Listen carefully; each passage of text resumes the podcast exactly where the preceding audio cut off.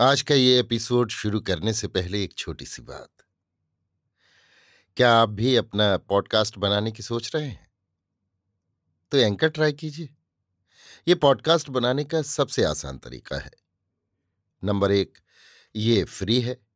Number दो, इसमें कई सारे ऐसे टूल्स हैं जो आपको अपने फ़ोन और कंप्यूटर पर रिकॉर्ड और एडिट करने की फैसिलिटी देते हैं। नंबर तीन आप अपने पॉडकास्ट को डिस्ट्रीब्यूट भी कर सकते हैं, जिससे इसे स्पॉटिफाई और दूसरे प्लेटफॉर्म पर सुना जा सके। तो डाउनलोड कीजिए फ्री एंकर ऐप या विज़िट कीजिए एंकर डॉट एफ़ पर अपना पॉडकास्ट स्टार्ट करने के लिए। ये तो थी एक छोटी सी जानकारी, और अब शुरू करते हैं एपिसोड का सिलसिला। तो आज के एपिसोड में लीजिए सुनिए। रविन्द्रनाथ टैगोर के लिखे उपन्यास, गोरा के उन्नीसवें भाग को मेरी यानी समीर गोस्वामी की आवाज़ में। सवेरे के पहर गोरा कोई लेख लिख रहा था। विनय ने एकाएक उसके पास आकर अव्यवस्थित भाव से कहा, मैं उस दिन परेश बाबू की लड़कियों को सर्कस दिखाने ले गया था। गोरा ने लिखते लिखते बोला, हाँ, सुना है। विनय ने विस्मित होकर कहा, तुमने किससे सुना? गोरा, अविनाश से। वो भी उस दिन सर्कस देखने गया था। गोरा ने पहले ही ये सुन लिया, सो भी अविनाश के मुँह से। इसलिए उसमें टीका टिप्पणी की कोई बात न रही। इससे चिर संस्कारवश विनय के मन में विशेष संकोच हुआ। सर्कस में जाने की ये बात इस प्रकार जन समाज में प्रकट न होती तो वो खुश होता। इसी समय उसे स्मरण हो आया कि कल रात को देर तक जागते रहकर वो मन ही मन ललिता से झगड़ता रहा है। ललिता समझती है कि गोरा को विनय उतना ही मानकर चलता है जितना कि विद्यार्थी अपने मास्टर को।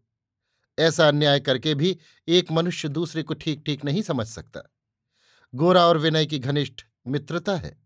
असाधारण गुण के कारण गोरा पर उसकी भक्ति है सही। किंतु इसीलिए ललिता ने जो कुछ समझ रखा है, वो गोरा और विनय दोनों के साथ अन्याय है। ना तो विनय ही नाबालिग है और न ही गोरा उसका अभिभावक है। गोरा ने लिखने में मन लगाया। विनय ने ललिता के दो तीन तीखे प्रश्नों का मन ही मन स्मरण किया। वो सहज ही उन प्रश्नों को मन से न हटा सका। सोचते ही सोचते विनय के मन में विद्रोह ने सिर उठाया। सर्कस देखने गए तो क्या हुआ? अविनाश कौन है जो उन बातों के विषय में गोरा के साथ आलोचना करने आता है? अथवा गोरा ही मेरी गतिविधि के संबंध में उस अकार्य भाजन के साथ क्यों बातें करता है? क्या मैं गोरा का नौकर हूँ या उसका कैदी हूँ जो उसकी आज्ञा के अनुसार चलूँगा? मैं किसी से मिलूँगा, किसी के साथ बातचीत करूँगा या कहीं जाऊँगा तो क्या मुझे गोरा को इन बातों की कैफियत देनी होगी? विनय यदि अपनी भीरुता को इस प्रकार अपने भीतर स्पष्ट रूप से न देख पाता तो उसे गोरा और अविनाश के ऊपर इतना क्रोध न होता। गोरा के पास वो कोई बात क्षण भर के लिए भी छिपा नहीं सकता। इसलिए वो आज मनी मन गोरा को ही अपराधी बनाने की चेष्टा कर रहा है। गोरा ने ही उसे परवश बना रखा है। मित्रता में ऐसी परवशता क्यों? सर्कस जाने की बात के लिए यदि गोरा विनय को दो एक खरी खोटी बातें सुनाता तो उससे भी मित्रत्व भाव की समता जानकर विनय को सांत्वना मिलती। किंतु गोरा गंभीर भाव से बहुत बड़े विचारक का रूप धारण कर मौन द्वारा विनय का अपमान कर रहा है। इससे ललिता की बात कांटे की तरह उसके मन में चुभने लगी। इतने में महिम ने कमरे के भीतर प्रवेश किया। पानों की डिबिया से एक बीड़ा पान विनय के हाथ में देकर कहा, विनय, इधर तो सब ठीक है। अब तुम्हारे चाचा के हाथ की चिट्ठी आने भर की देर है। वो मिलते ही मैं निश्चिंत हो जाऊँगा। तुमने तो उनको पत्र लिख ही दिया होगा। इस विवाह की चर्चा आज विनय को बहुत बुरी लगी, परंतु वो जानता था कि इसमें महिम का कोई दोष नहीं है। उनको वचन दे दिया गया है, किंतु वचन देने के भीतर उसने अपनी एक हीनता समझी। आनंदमयी ने तो उसे एक प्रकार से रोका था। उसका स्वयं भी इस विवाह के प्रति कुछ विशेष झुकाव न था। तो ये बात इस प्रकार झटपट पक्की क्यों कर हो गई? गोरा ने जल्दी की है, ये भी नहीं कहा जा सकता। विनय यदि किसी तरह अस्वीकृत का भाव दिखाता तो गोरा इसके लिए हट करता, ये भी संभव नहीं। किंतु तो भी इसी तो भी के ऊपर फिर ललिता की व्यंग्योक्ति आकर विनय के मन को दुखाने लगी। मानो वो उसके हृदय के भीतर नश्तर का काम करने लगी। उस दिन की ऐसी कोई विशेष घटना न थी, किंतु बहुत दिन के प्रभुत्व की बात सोचकर ही विनय की ये अवस्था हो रही है। वो केवल घनिष्ठ प्रेम और नितांत भलमनसी के कारण गोरा की झिड़की और हुकूमत सहने को अभ्यस्त सा हो गया है। इस कारण ये प्रभुत्व का संबंध ही मित्रता के सिर पर चढ़ बैठा है। इतने दिन तक विनय ने इसका अनुभव नहीं किया था, किंतु अब अनुभव करने ही से क्या हो सकता है? अब इसे अस्वीकार करते भी तो नहीं बनता। तो क्या शशिमुखी के साथ ब्याह करना ही होगा? विनय ने कहा, जी नहीं, चाचा जी के पास तो अभी तक चिट्ठी नहीं भेजी। महिम, ये मेरी ही भूल है। ये चिट्ठी तो तुम्हारे लिखने की ही नहीं है। ये मैं ही लिखूँगा। उनका नाम और पूरा पता क्या है? विनय, आप घबराते क्यों हैं? आश्विन या कार्तिक में तो विवाह हो नहीं सकेगा।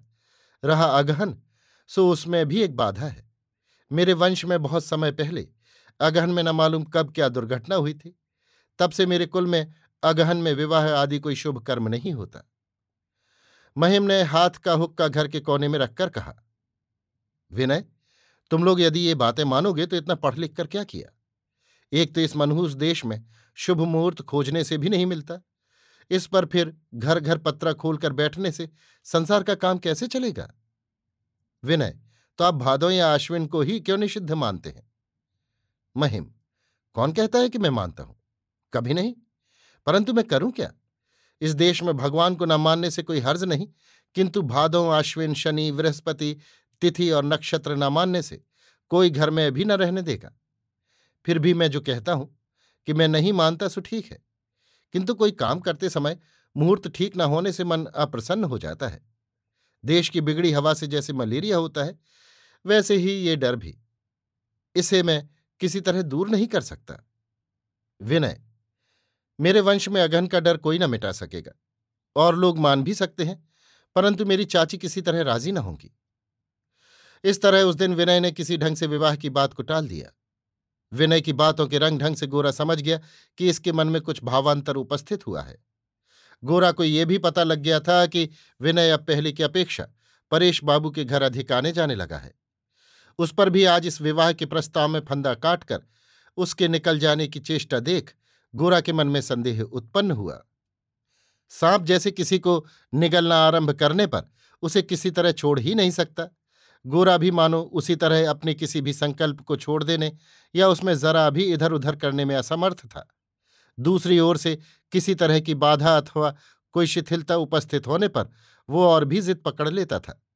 दुविधा में पड़े हुए विनय को पकड़ रखने के लिए गोरा पूरे अंतकरण से उद्यत हो उठा। लिखना छोड़कर मुँह उठाकर उसने कहा, विनय, एक बार जब तुम भाई साहब को वचन दे चुके हो, तब क्यों इनको दुविधा में डालकर नाहक कष्ट दे रहे हो? विनय सहसा असहिष्णु होकर बोला, मैंने वचन दिया है या ज़बरदस्ती मुझसे वचन ले लिया गया है। विनय का ये आकस्मिक विद्रोह भाव देखकर गोरा विस्मित हुआ।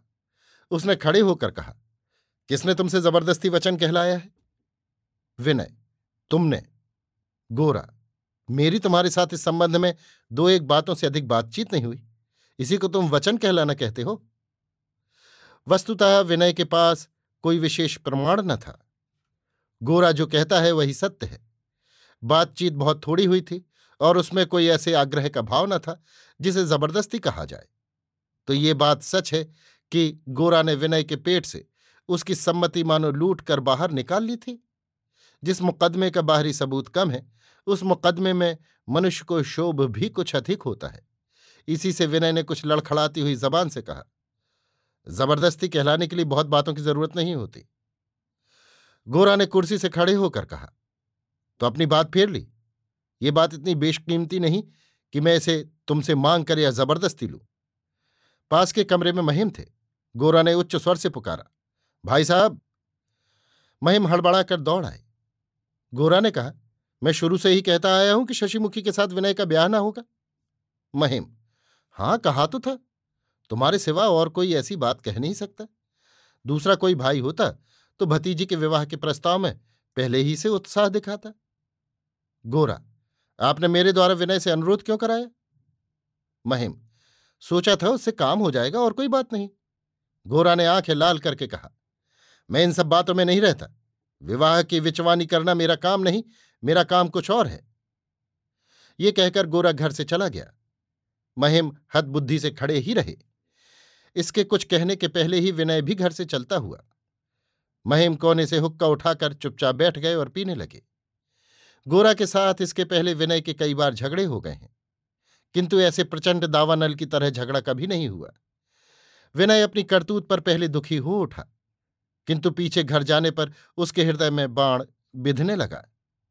घड़ी भर के भीतर ही मैंने गोरा को कितनी बड़ी चोट पहुंचाई है, इसका स्मरण करके उसे बहुत पश्चाताप हुआ।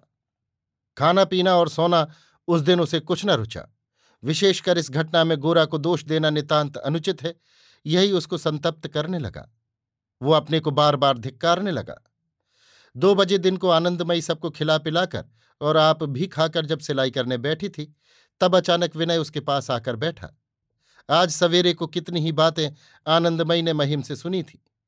भोजन के समय गोरा के मुँह का गंभीर भाव देखकर भी वो ताड़ गई थी कि आज कुछ खटपट ज़रूर हुई है। विनय ने आते ही कहा, माँ, शशिमुखी के साथ ब्याह के संबंध में मैंने आज सवेरे गोरा से जो कुछ कहा है, उसका कोई अर्थ नहीं।